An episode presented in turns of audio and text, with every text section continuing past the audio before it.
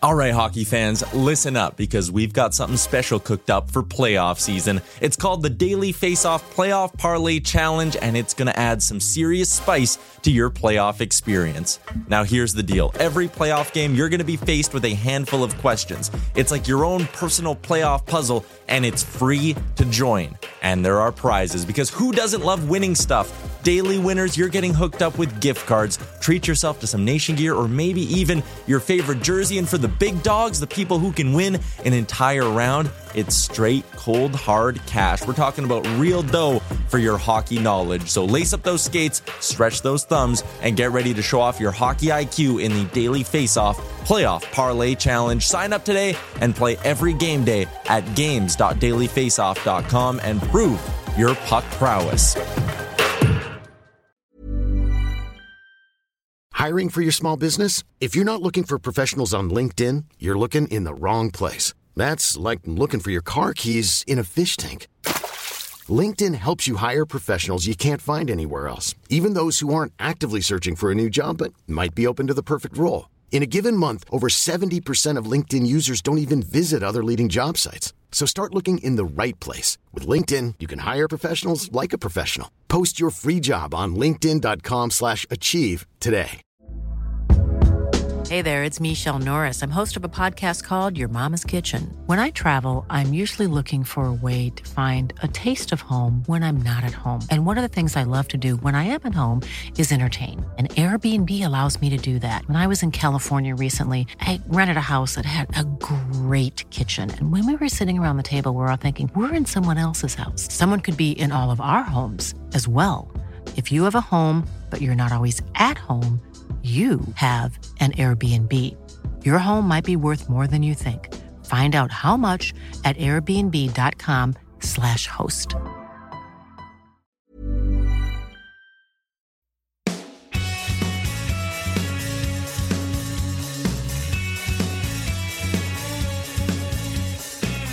Welcome to the DFO Rundown Podcast with Frank Seravalli and Jason Gregor on dailyfaceoff.com. Welcome to episode 13 of the DFO Rundown. I'm Jason Gregor. Frank Seravalli joins us as always. Uh, Frankie, how you doing? I'm good. You? Good. I actually, you know what? I think I just called you Frankie for the first time. Is like, is Frankie like the nickname, or do you have a nickname? That was actually like all anyone called me growing up. Um, okay. Like it was like my name on official documents at school, and then at a certain point, I just felt like I sounded like a clown and just wanted to become Frank, which uh, maybe I still am a clown. All right. Well, there you go. So, well, will depend from from certain answers, and maybe we'll change your the how I address you.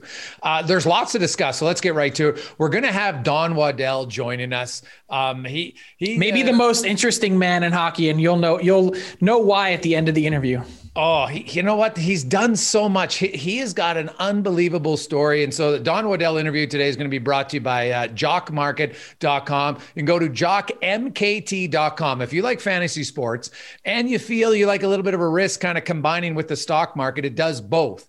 And where it basically happens is you buy the stock of the player when the game starts. And if he gets points, his stock value goes up because his fantasy points go up. So you're playing both markets kind of simultaneously. And uh, the great part is you can try it for free if you go to jockmkt.com, use the code word DFO20, and you'll get free 20 bucks to start. And you can play around and figure it out, and you'll have a lot of fun with it. So that's coming up a little bit later on in the show. Let's get to the big news. Um, you know, we, we've been pretty good in the league for a long time, uh, no COVID, but now uh, the Boston Bruins have quite a few cases, uh, you know, some games postponed uh, against the Buffalo Sabres.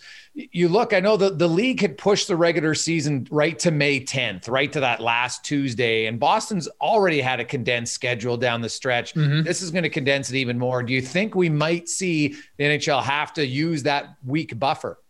They, they might have to. Um, you know, I was looking at Boston's schedule. Like they have some room on maybe that ninth, tenth, eleventh range. Maybe you go game on the ninth, a game on the eleventh. Um, I, I, think they're hesitant to go into mid-May. Uh, and to this point, you know, think about all the other issues that have popped up. The Dallas Stars, not just COVID at the very beginning of the season, but also the games that they missed due to the ice storm there. Um, you know that team's playing four games in six nights for the entire rest of the season. They don't have any two ga- two days off in a row, and they're going right to May 10th. So I think the Bruins are probably in that same window, 9th, 10th, 11th, somewhere around there. But I don't know if we're quite at mid May just yet. And what that challenge is for the Bruins, everybody knows the East is pretty tight with five teams. They're battling with with Philly and, and Pittsburgh. Washington's rolling, so they've created a little bit of a gap. Same with the Islanders. And if all of a sudden you got to condense all those games together, that might be the difference for for a team that's really struggling with depth scoring to begin with. Yeah, and you know what? The other part that's going to creep in is fatigue. That's becoming yeah. like the buzzword now. We've reached mid March, almost late March, and you know, you're starting to see games that frankly could be so much better on any, you know, normal given night in a regular season.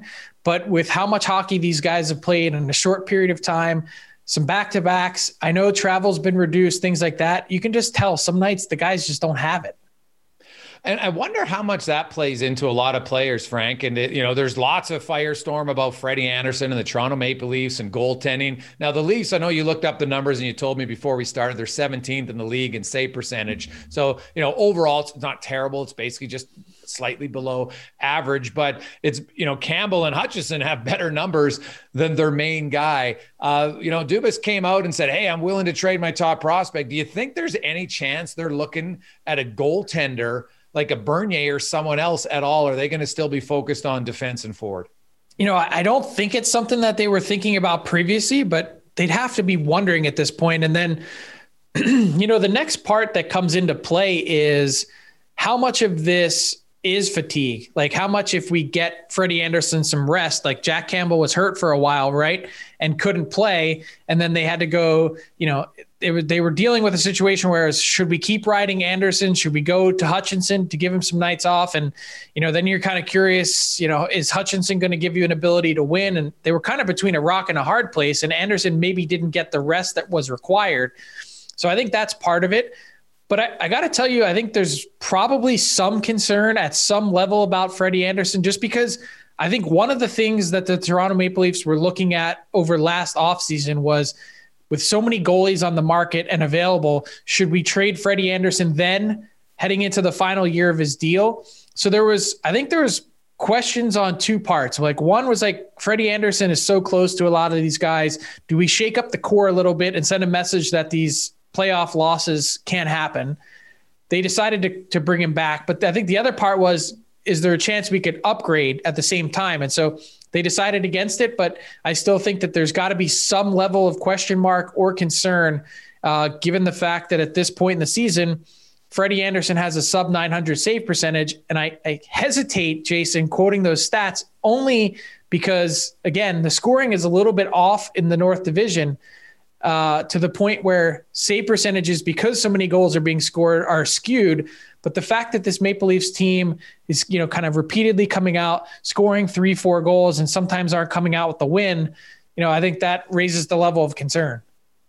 Yeah, well, the thing about goaltending though is, you know, it can change from year to year. A lot of people it can change uh, from week to week. Oh, yeah, like you look at you look at Mike Smith, and you know, just small little change, and all of a sudden, you know, Mike Smith's near the top of the league and at 39 years of age. So it'll be fascinating goaltender market in the offseason of UFAs. But then there's an RFA right now who is uh, who's lighting it up. He's been unbelievable. Fatigue's not a factor at all. Uh, we saw this a little bit in only three games in the bubble, but Thatcher Demko has been what Van Vancouver thought he would be. They let Markstrom go. Thatcher, they thought was ready, and he's done it. He's been excellent for the Vancouver Canucks, and he needs a contract, Frank. Um, like the, you know, Binnington just signed, but he was, you know, pending UFA. Uh, Demko's not that, but he's only two years from a UFA. What do you see, like, because there's him, there's Pettersson and Hughes. Like, you got a forward, you got a defense, you got a goalie. That's what you want when you build your organization. They're all up at the same time, and, and I think they could all have very different terms and salaries. They could for sure. And what's fascinating to me, Jason, is going to be the order in with which the Canucks conduct business in the sense of which guy do you get done first? And if it were me running the Vancouver Canucks, which obviously I'm not, I would start with Thatcher Demko because he's in that different position than you mentioned.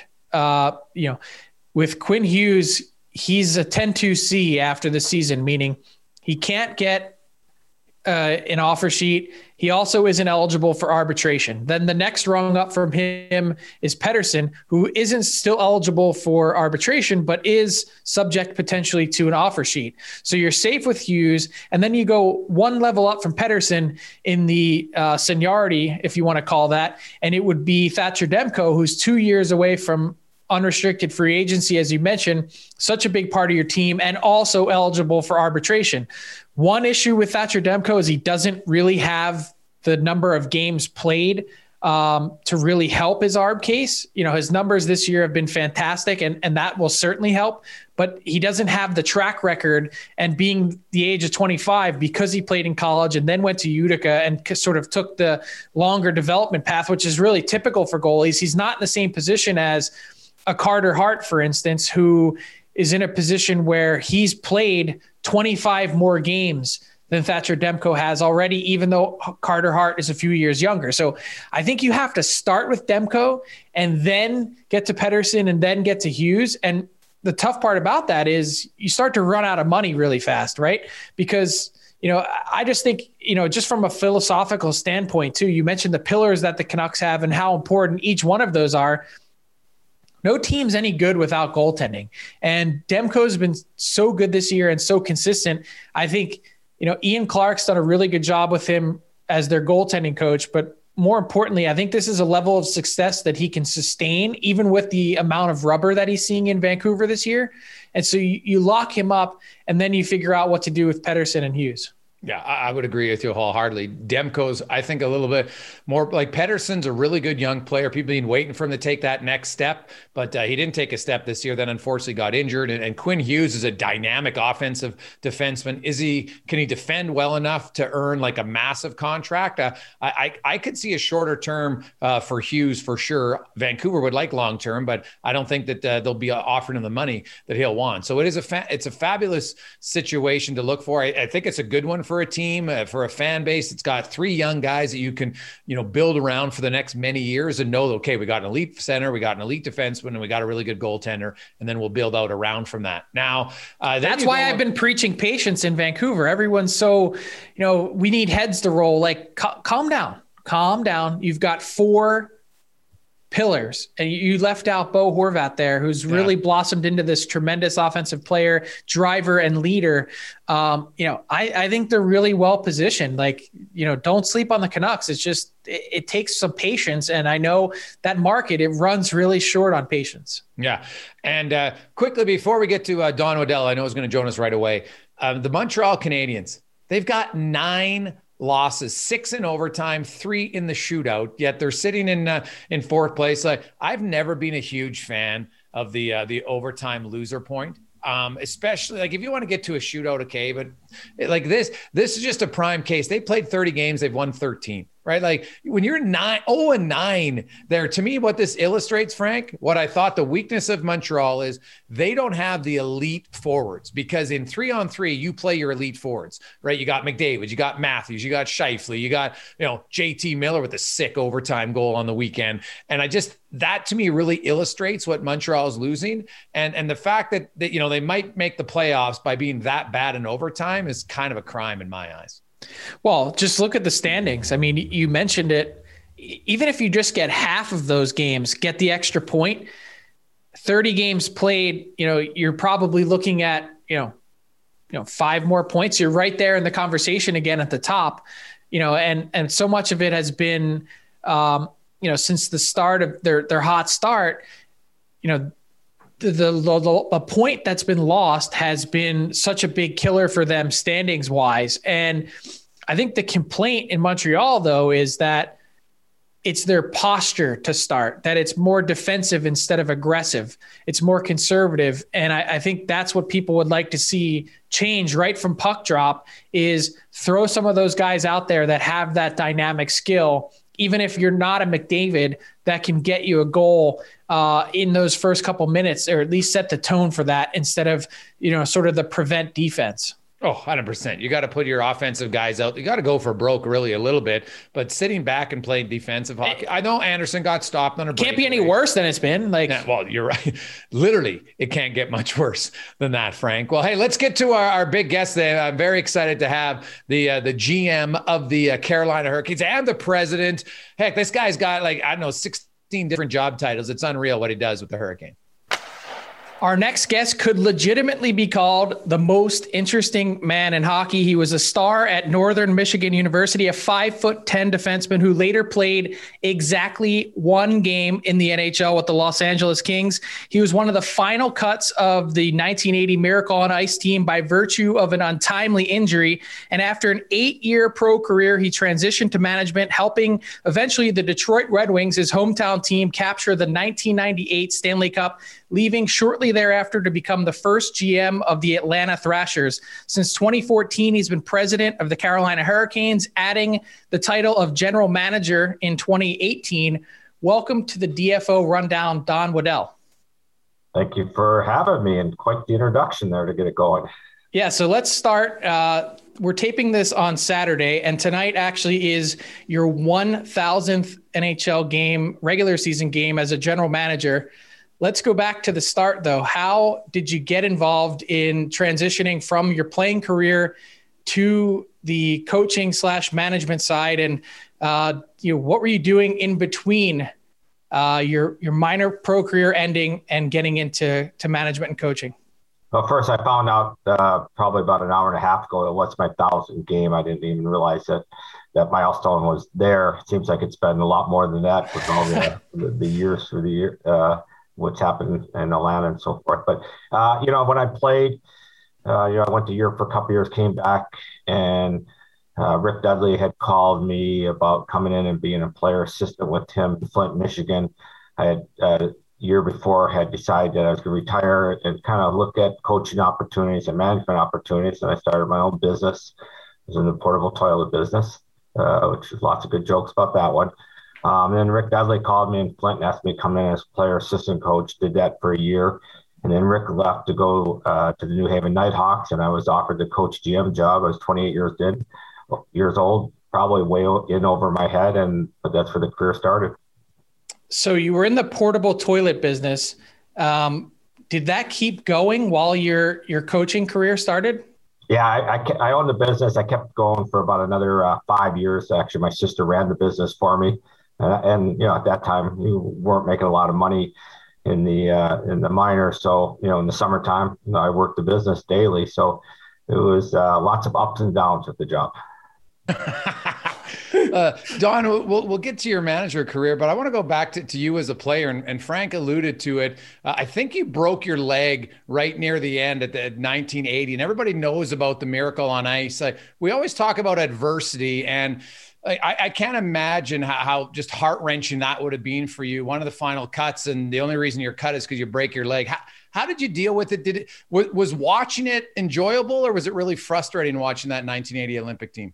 No, it was very enjoyable after being, you know, spending a lot of time with the players uh, at different uh, sports festivals, and then I went to Europe with the team uh, in October, November there, and was with them uh, at Christmas time when I got hurt so uh, I, you know you, you, build up a lot of friendships and a lot of relationships. So uh, watching uh, the olympics i watched every minute of it and i couldn't be more proud for all those players and, and coaches and management but i felt a part of it. So uh, you know right after i can remember uh, days i think it was the second day after they won i got a very nice call from mike Eruzione, um, and then you know went on from there. But so yeah I, I felt very lucky to be a part of it and you know, you were playing at that time as a player. Can, can you kind of talk about just how that was really the jumping off point for hockey in the United States? Like, you know, it's a very patriotic company, uh, country, and a lot of people suddenly is like, "Damn, we just beat the Russians." Like, the political uh, landscape at that time was very different than now.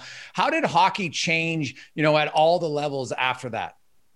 Well, you, you, know, I point back. You know, I was very fortunate to play in ter- first two World Junior Championships in '76 and '77. One was in the Czech Republic, was then was Czechoslovakia, and one was in uh, Canada.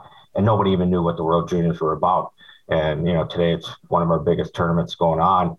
Um, and then here, fast forward a couple years to the 1980 Olympics, especially with everything going on, as you said, in the country and in the world. Um, I think it springboarded uh, hockey in, you know every state in our union here that um, you know now we're drafting players from every place. You know I think a combination of the awareness of the 80 Olympics. Obviously, I think uh, Wayne Gretzky's trade to LA was a big one too for uh, for the South. But uh, you, you take what happened, and, and everybody's talked about the Miracle on Ice movie. You know, players today. I know our players weren't alive at that time. I've really enjoyed it. Asked a lot of questions about it, which has been fun to answer. So uh, certainly uh, that history uh, will never go away from us. How accurate was that movie, Don? I think it was pretty darn accurate. You know, there, there's a few things that are a little different that, uh, when I was with the team, but uh, uh, you know, it, it was very, very close to a lot of things that had happened. So you're from Detroit, and I happen to notice that a lot of your minor league time was spent in the state of Michigan. Um, you know, how it, just can you talk about the hockey root, your hockey roots there, uh, and what being from there means to you? Yeah, no, I was very fortunate. Uh, uh, had three older brothers, a, a mother that was very uh, dedicated to allowing us to play the game, and you know, right off the bat, uh, you know, I played a lot of my uh, minor hockey for Little Caesars, which is owned by the Ilitch family, uh, very dedicated to youth hockey. And uh, uh, so, you know, and, and, the level was very good, you know, being right across the border from Windsor and, and all the places in, in Ontario there that we used to travel to. So it was a great experience for us and great competition. But, uh, you know, my, my, have that opportunity to play youth hockey and, and, grow not only as a player but as a person and end up at uh, Northern Michigan, uh, you know, something that uh, stays with me forever. When you look, Don, at, at your career and you know, some people go management, some people go coaching. You, you had two short stints as a coach. Why was management better for you? Yeah, um, I think early in my career, uh, I had two years I had the first year in Flint where I was coaching GM and certainly uh, enjoyed the management side more than the coaching. Uh, not that I didn't like the coaching, but uh, if you're picking one, and then the second year uh, was just the manager. Then I went to San Diego and uh, first year hired Mike O'Connell as our coach. And second year we went through an ownership change and they asked me to coach. So I coached that whole year as coach and GM. And, you know, it was pretty clear at that time uh, that, that I really like the business side of our sport. And, you know, we forget about, you know, this is, you know, obviously making decisions on hockey players, but it's a big business. You know, we can't forget that the amount of money that's being spent, you know, to run these teams and, and to pay these players. And, you know, it's a $150 million business. Uh, I enjoy the business side of the sport. And so that, that's where the direction that I really focused on. And I've been very fortunate since then. So you talk about the business side of it, Don, and you mentioned, you know, you had Herb Brooks as a coach, and you know, people talk about what a great communicator he was. The, the business side is, is kind of different, and you still obviously have to be a great communicator because you oversee all the different aspects. And in Carolina, I think you're wearing like 15 different hats in, in, in the different roles that you take. Is is because of you talked about your, you know, your your business uh, on the side, the porta potty one. You, so you just kind of have a little bit of maybe an entrepreneur in you and, and that kind of just connects to the big businesses. is, that what excites you about it? No it definitely does. And you know i've enjoyed i've been i'm involved in a few businesses as uh, silent with a lot of things that i own and, and, invested in. So i really enjoy the business side of uh, of making something work. Uh, i've been a big real estate person through my whole career. I've been very fortunate there. So running and making things work here you know it's it's you know, we needed to, uh, when I got here, you know, the franchise was pretty low um, because of uh, how things have gone from a ticket sales stand. So quite, it, it was, it was a fun challenge and we knew what we had to do is prepare. We, once the team got uh, where it was more competitive and making the playoffs, we had to be ready to take advantage of that. And I give a lot of credit to our staff, our senior management to capitalize on uh, the success we had because we, you know we went from a low of 4,000 season tickets to we're 11,000 now. We're you know, it wouldn't be possible without two things happening. The best marketing tool, obviously, is winning hockey games, but you also have to have a plan in place to be able to execute that. So, how do you juggle it all, Don? Like, how do you manage your time dealing with the business side, but also running the hockey side as well? Well, I, I have a little, uh, you know, I'm an early morning person. I'm usually at my desk by five in the morning. Um, and what I try to do is I spend that first couple hours for things that I need to focus on and, and clean up. You know, I, I look at you know, someplace between 400 and 450 emails a day. I always try to start the day off fresh. I try to catch up to all those uh, before the ones I need to uh, before the day gets going. And then, you know, to me, you know, the organization, you, you get, first of all, you got to surround yourself with good people. And if you have good people, you can count on them. Uh, but I'm a very open door policy. We don't need to set up.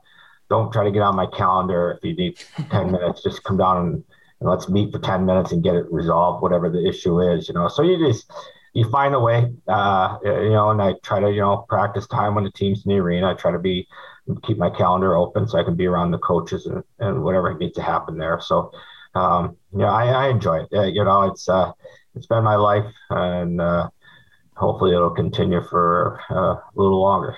So if you're at your desk at five and you're answering emails and your your team's playing late, like how like how do you squeeze in sleep? Like what's your what's your secret? Do you, yeah. are you just not a sleeper? I'm not a sleeper when I don't have to sleep, but I can go to bed. Uh, we had uh, we we just had a recent trip. We played in Detroit and we got fogged in and, and we got back at 6.30 in the morning from playing in detroit and you know i just came right to the office and skipped the sleep that night and you know that when we're not playing uh, be honest you know I, I, don't stay up late you know i was apologizing to one of the western gms yesterday that i haven't seen too many of their games because if we're not playing and it's getting past nine o'clock get close to 10 o'clock i'm going to bed i try to watch all the games in the east of course so uh, but it doesn't matter it's one of those i don't know if it's just the body doesn't matter what time I go to bed. I'm always up at that time. I never set an alarm clock ever, and just get up and go. Look forward to the day. I, I mean, I look forward to every day. I know we have. We, I never have a bad day in this business. We have tough days in this business. There's no bad days. Bad days is when something bad happens to somebody's family or something like that. These we have, we have tough days, but we also have many more good days. You mentioned that when you're not playing, and this season more than ever, you know, you're only playing teams in your division, Don. Have you found it harder? Like we're, we're getting closer to the trade deadline. Like, are you going to have to trust your scouts more? Do you have to go back and watch video just because you're like, usually you would see these teams at some point, but now you're not. How, how much of a challenge is that uh, heading into the trade deadline for a very good team? No, I think it's uh, a great question because, uh, you know, the way we're set up, uh, and we have been you know, we have some scouts on the road, but but we have a whole set of scouts that are just video scouts, and we they all have teams. So you're going to rely on their reports. And then, you know, yesterday we, anytime a player comes up of an interest, then we we, you know, get everybody on the phone and let's talk about it. So it's a little bit more of a challenge, but I think this is where again, if you get good people in your organization that are dedicated to what they're doing, and, and you trust their opinion you know, we're very collaborative here. Everybody's involved in decisions. When we make a decision, obviously somebody's got to be held accountable for it, and that's me. But we all, uh, you know, nobody, one person makes a decision here. Everybody's involved. Don, how would you describe Don Waddell, the GM, when it comes to trades? Are you like, are you an aggressive guy? Do, do, do you you play? Do you slow play it? Uh, you know, how has that evolved? You know, the the conversation when it comes to trades over the years for you as a GM. Well, I've made a lot of them, and I made a lot of big ones. Uh, you know, I, I, always joke. There's a few guys uh, over the years. If you trade, if you call them and offer them a first round pick for a third round pick, they'll have to tell you they'll get back to you. Um, you know, so I look at it. You know, you have to know what you want, and you know, everybody's worried about. Uh, we all are about you know what you're giving up. But I always say uh, if you're going after the player, you know which guys you can afford to give up, but don't worry so much about uh, what you're giving up as much as what you're getting. And if you're getting something that really helps your hockey team that everybody's uh, on board with, just go get it done. So I, I, feel like once those conversations start and you start focusing on, I've always felt that uh, we'll be able to get a deal done Do you feel like with with that motto sort of driving you that you might be a little bit more aggressive or willing to tinker with your team than most? Yeah, I think so. I, I think that's uh, you know, uh, let's face it. I have an owner, Tom Dundon, that's uh, very uh, passionate about the team, uh, likes to uh, be involved, know what's going on, and everything else. And you know, his, his he we won eight games in a row, and you know he wants to know why we win nine games in a row. He's a driver in a good way, and so you know he always. You know, he's a challenge every day. You know, who have you talked to? What's going on in the hockey world? And um, you know, he wants to be as best as we possibly can. You know, we're a team that spends the cap and will be at the cap for for a long time. Uh, so, you know, he's committing the the dollars, the resources to give it this best opportunity. So we have to make sure that we're on top of things uh, that can potentially make our hockey team better. So when you talked about it, oh, sorry, Frank, go ahead. No, no problem. With that challenge in mind, like, what are you looking at? Like, if in an ideal world, is there a position or hole that you'd like to fill for your team at this deadline? Yeah, you know, like, like everybody, you know, we, we really like our team. Uh, you know, we got a few injuries right now. We're fighting, but you know, a right hand shot defenseman, I to be honest, would be something that uh, I've asked around about. Um, and then, you know, another top nine forward potentially. Uh, easier said than done. Uh, but, you know, uh, as you go through this, especially the short year, our roster, uh, we've played now half the season. We've played one game with our full roster, and that was opening night. Since opening night, between COVID and injuries, uh, we haven't had our full roster. So, you know, ho- hopefully at some point we get that back. But the way the season is and everybody's dealing with it, you know, you're going to have some other issues. So we're also looking at all our all our positions from a depth standpoint to see is there some guys that uh, out there that we can maybe just take the money. Um, you know, we're not in the business too much right now of trading too many assets. As we traded a lot last year at the deadline to get some of the guys. Uh, so um, you know, right shot defenseman, and that top nine forward, and maybe potentially some depth is what we'd be focused on. Don, you mentioned you made some big trades over the years. Obviously, you know the Heatley for Hossa, two legit scores. Trades like that just don't happen very often in the NHL. Your recent one with Calgary was a big one. Take me back to the Heatley Hossa. Like, how long does it take when you when you have like two legit you know scores going the other way? Was that a quick or was that like weeks and weeks of conversation before that trade was finally finalized? Uh, that was about uh, Bryan Murray and I did that deal in less than 24 hours uh, because we also knew that when you're dealing with these high profile guys that, you know, you guys in the media love these stories. And so uh, I, I, I, truly don't remember, but I don't think that ever broke before we made it because it happened very quickly. You know, obviously Danny Heatley uh, uh, was drafted by us, was a great player for us. Unfortunately, we all know what happened and, you know, the change of scenery, uh, his agent at the time just said, you know, it might make sense if there's an uh, opportunity. And that was on the weekend. I can remember it was a weekend. And I wasn't surprised at all by the phone call. And so on, uh, uh I believe it was a Monday, if I remember right. Um, you know, I, t- I told his agent, I said, you know, I'll, uh, I'll check around. And, and, you know, the agent was pretty on top of things and said, uh, you know, Ottawa might be in a for uh, a, a, look at this too. So I think Bryan Murray and I talked one morning, and I think by eight o'clock that night we had the deal figured out, and we announced it and moved on. So, how much does trust play a role as a general manager. So when you're having conversations, I know there's lots of times where players' names, you know, you're discussing, I like this guy, but we might have to give up him if a team asks for this guy or that, that that you trust the guys you're talking to don't leak that out. And then suddenly it comes back and your guy's in his room saying, What, you wanted to trade me? How, how do you deal with that? And if you ever got burnt by that, did it did it were you leery to to negotiate with a certain guy again? Well, what happens for everybody, um, you know, you try to keep things. You know, there are certain GMs when you talk to them, they say, you know, uh, you know, please keep this quiet, and, and you you might talk to you know very few people, one or two people, and, and not any emails or texts or anything about it. Just you know, a couple phone calls because it is a dangerous thing. Um, I've been on both sides of it, and it's not fun. That's for sure.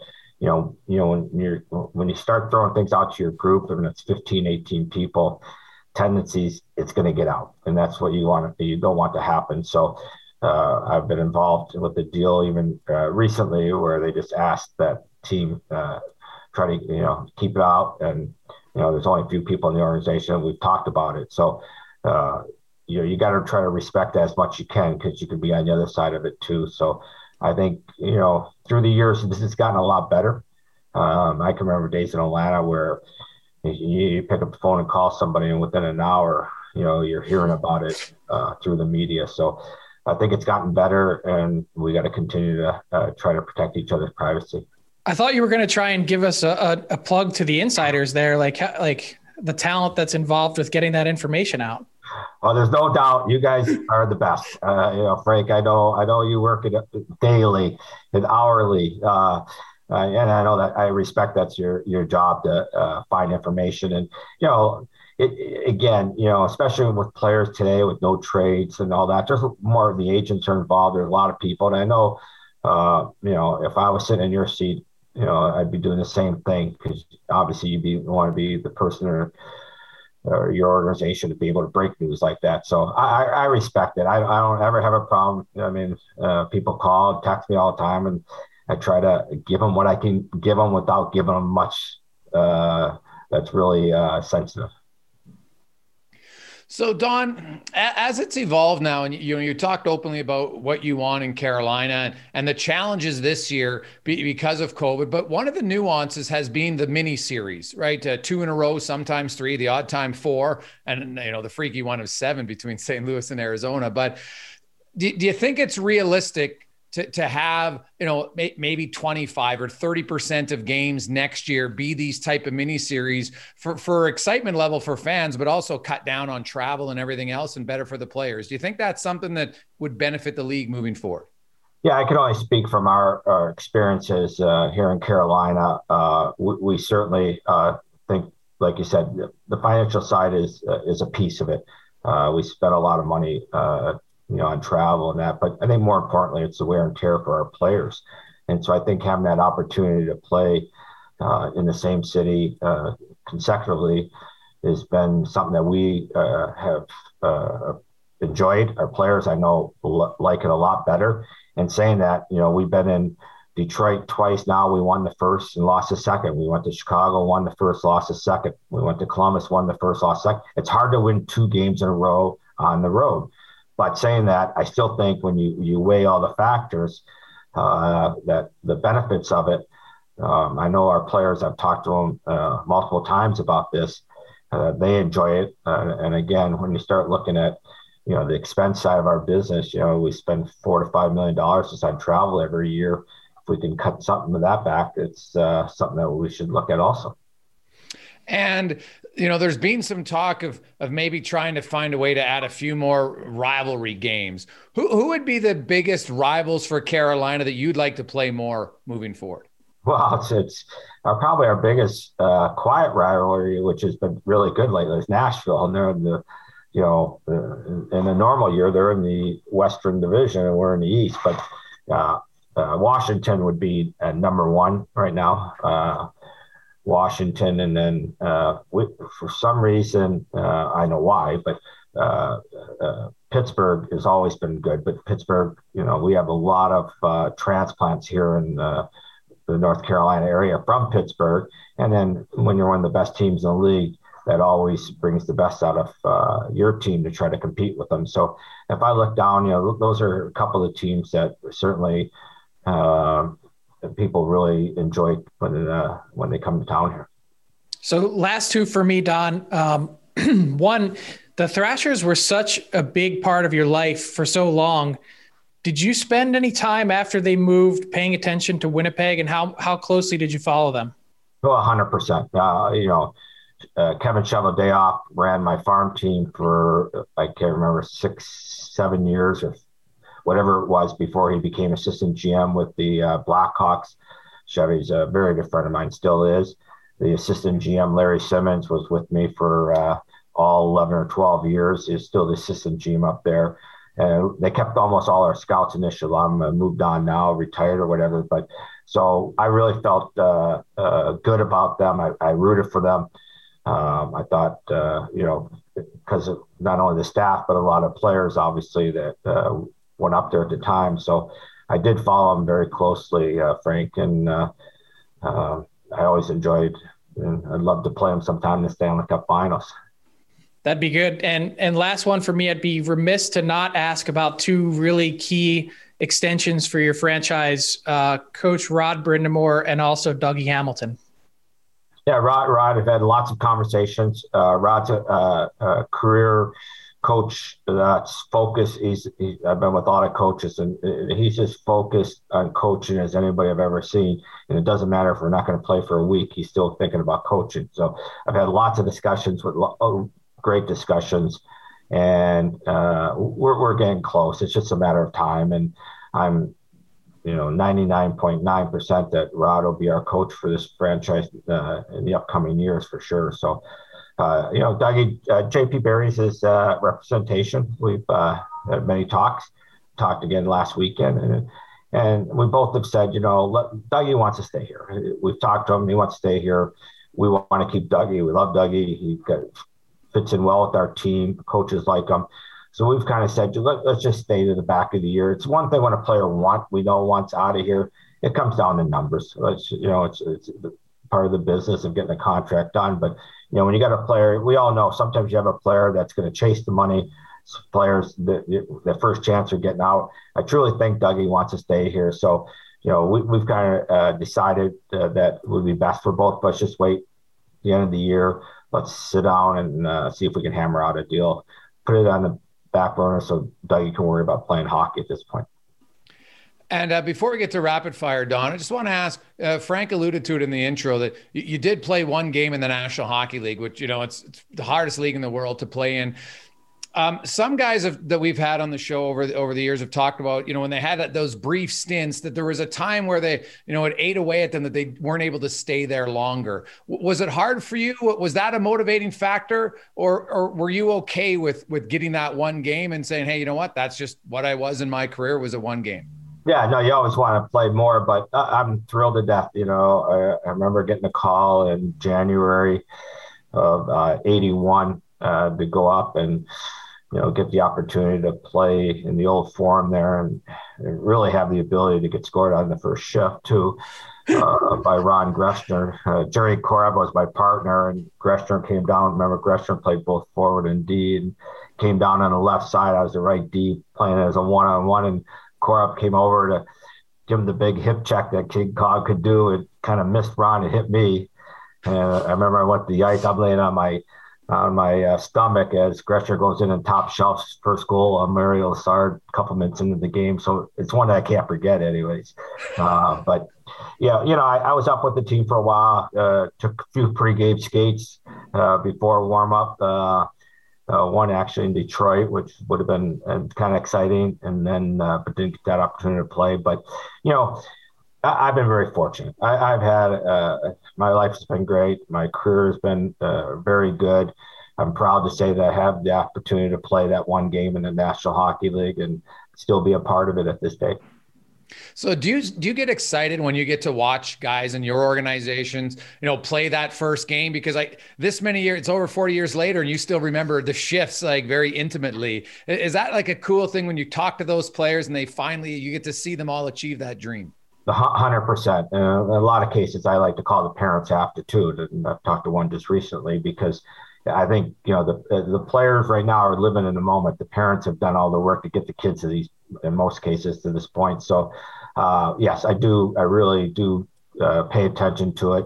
Um, I'm proud for these guys uh, because you just know how many players are trying to get to this level, and especially as hockey's expanded uh, throughout North America. Uh, you know, the percentages are so so low. You know, it's like buying a lottery ticket. Um, so you know, to see a guy make that make that uh, level and be able to play at least one game, and who knows how long his career is always very satisfying. All right. So, Don, we're going to end with a rapid fire. The only rule is uh, you have to answer the question. uh, here we go. Uh, well, we'll start with an easy one. Um, after a big win, uh, what is Don Waddell's uh, relaxing cocktail of choice?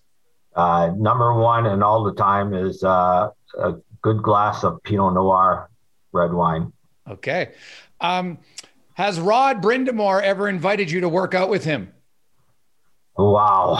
Uh, uh, no, not not officially. We work out side by side sometimes, but uh, I, I, try to hide out. Actually, when I know he's in the weight room, I try to go the other direction. To be honest with you. Does he ever? Does he ask you to uh, to spot for him or, or try to keep up to him? no, he knows better. Not not a chance. Okay. Um, what was the most satisfying trade you've made in your career? Most satisfying trade. Oh boy, it, it you know, I know we talked about the Heatley Hossa because we traded good players for good players. Uh, you know, I, I remember one with uh, Ray Ferraro, which uh, what wasn't a big trade, but but you know Ray was a big part of our team there, and he was getting toward the end of his career, and so I went and I talked to him. I said, Ray, do you want to try to go someplace? And you know, he really did, and he told me which team, and so I was fortunate to be able to work it out. It wasn't a big trade, but you know, you feel good about a lot of times in this business, you feel bad about doing things. That one I felt really good about. You know, like I said, the intentions here are never to hurt anybody personally. It's to do the best thing for your franchise. But in this case, I really felt there was something that was good for us and for Ray. Looking back, was there ever a trade you felt it was going to happen, and then the other side backed out, and and it frustrated you? Yes, for sure. Yes, for sure and I won't say his name, but he, he works for the Pittsburgh Penguins now as a president. But uh, Burke well, is great. So yeah. when when that happens as a GM and you're so close, h- how do you rebound? Like, do you hold a grudge for a while? Nah, not at all. That there, there, there's always reasons that we you know, when you're not sitting in their room uh, uh, having decisions uh, being made, because sometimes it's, uh, you know, it could be ownership, could be your coach, could be a lot of different reasons why people change their mind. And, um, you know, I, have had lots of deals that I think are were pretty much done and and then don't happen. I'm sure people feel the same way dealing with me, but uh, you know, you just never know uh, what's all involved when you're making who's all involved when you're making a deal like some of the deals that are being made. Um, players talk about they love beating their friends, and it's like playing your brothers. So you won a Stanley Cup uh, with Ken Holland in Detroit. Is is there that as a GM? Do you always you know, are you more comfortable making trades, having conversations, or do you shy away from trading with your good friends? Well, I kind of heard him this year when I took uh, his goalie off waivers and played a goalie waiver period. And again, you know, I called him and I said, you know, we got to protect our franchise here. But uh, I I think you, whenever you know somebody, and I, you know, being in the business for so long and uh, having a lot of guys have been in these, they're easy conversations to deal because you you know you're gonna be they're gonna be upfront with you and you're gonna be upfront with them. There's no games, you know. It's just like I say with agents, you know, there there's some agents. If I'm gonna pay somebody a million dollars. And depending on who the agent, I may have to start at a dollar because they're going to start at two million. We'll end up at a million you know, uh, other guys, you get right to the number pretty close. If you're going to pay a guy a million, you might say it's 950 to a million, knowing where it's going to get, you know. So, same thing with the GMs. You know, some guys, you know, you just have to be careful uh, when you're negotiating with them and, and looking at that.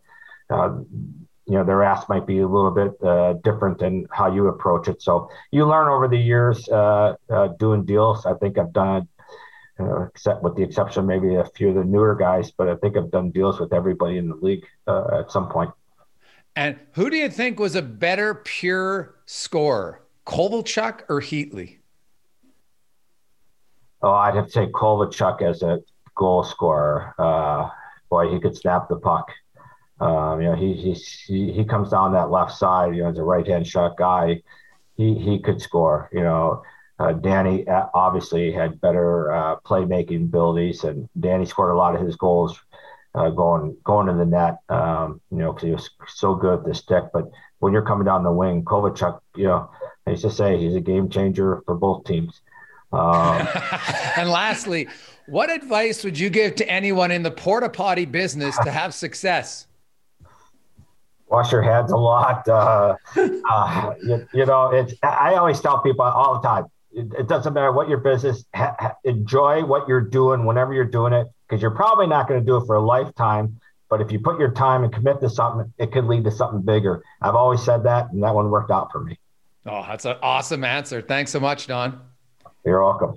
Really appreciate it, Don. Thank you so much for joining us. Yep. Enjoyed it, guys. Have a great day. Enjoy your 1000th game. Yeah, thank you. Thank you. What an unbelievable story, Don Waddell. I'm telling you, one of the most underrated back hockey stories and and I I love I wish we could get a little bit more into the the portable toilet business but so in in talking to Don previously he had said that his company slogan was your shit is my bread and butter. And I just like to me like I, I, it's so fantastic but more to the point exactly what he said in his final rapid fire answer you know it doesn't have to be your entire life's work but you know dig in and you get started and it can lead to something better. And, and look, you know, 1,000 games as an NHL GM now. There, it's a pretty exclusive list that he's a part of. Oh, it's it's and that's just as a GM, right? Because the, the four years as a president technically doesn't count for that. And I just you look at what he overcame. Imagine being that close to the Olympics and then breaking your leg, and then you're you're off that team, and then you get that one game taste of the National Hockey League, and you never got back. And you know, I, I loved his response to that. Hey, you know what? You got to move on and, and you move forward. But he he's a, he's a great example for a lot of people that you just you're always moving forward. And I loved what he said about I don't have bad days. There's tough days but I don't have bad days unless there's a death or anything like that. And they, you know, we didn't really even get into we didn't even get into some of the other stuff. Like Don Waddell was raised by a single mother. His dad left his family. Like his life story is is phenomenal. Like honestly, he was a small part of that miracle movie, but there's there's something there. There's more stories to be told. Oh, uh, he he clearly knows how to deal with adversity and he, and he has perseverance. And and I also just loved his honesty Frank how you know uh, talked about guys that you know some guys they come in and if I offered him a first for a third they'd say I'll get back to you because they just can't make a decision. And Don to his credit like I love that less than a day to make the Heatley for Hossa trade. Like that's one of the biggest trade. We don't see very often two guys in their prime being traded for one another, and to have it uh, go down in less than a day is fantastic. So uh, great get with Donnie today. That was awesome. Really good stuff.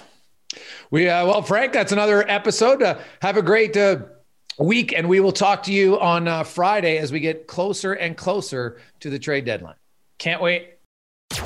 Thanks for listening to the DFO Rundown with Seravalli and Gregor. Keep it locked on dailyfaceoff.com and subscribe wherever you get your podcasts from to never miss an episode.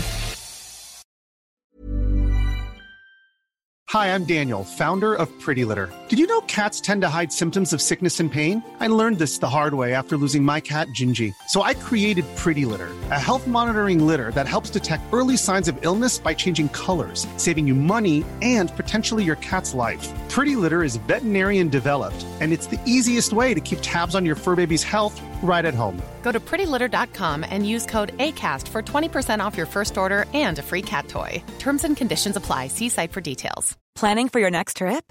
Elevate your travel style with Quince. Quince has all the jet setting essentials you'll want for your next getaway, like European linen, premium luggage options, buttery soft Italian leather bags, and so much more. And is all priced at 50 to 80% less than similar brands.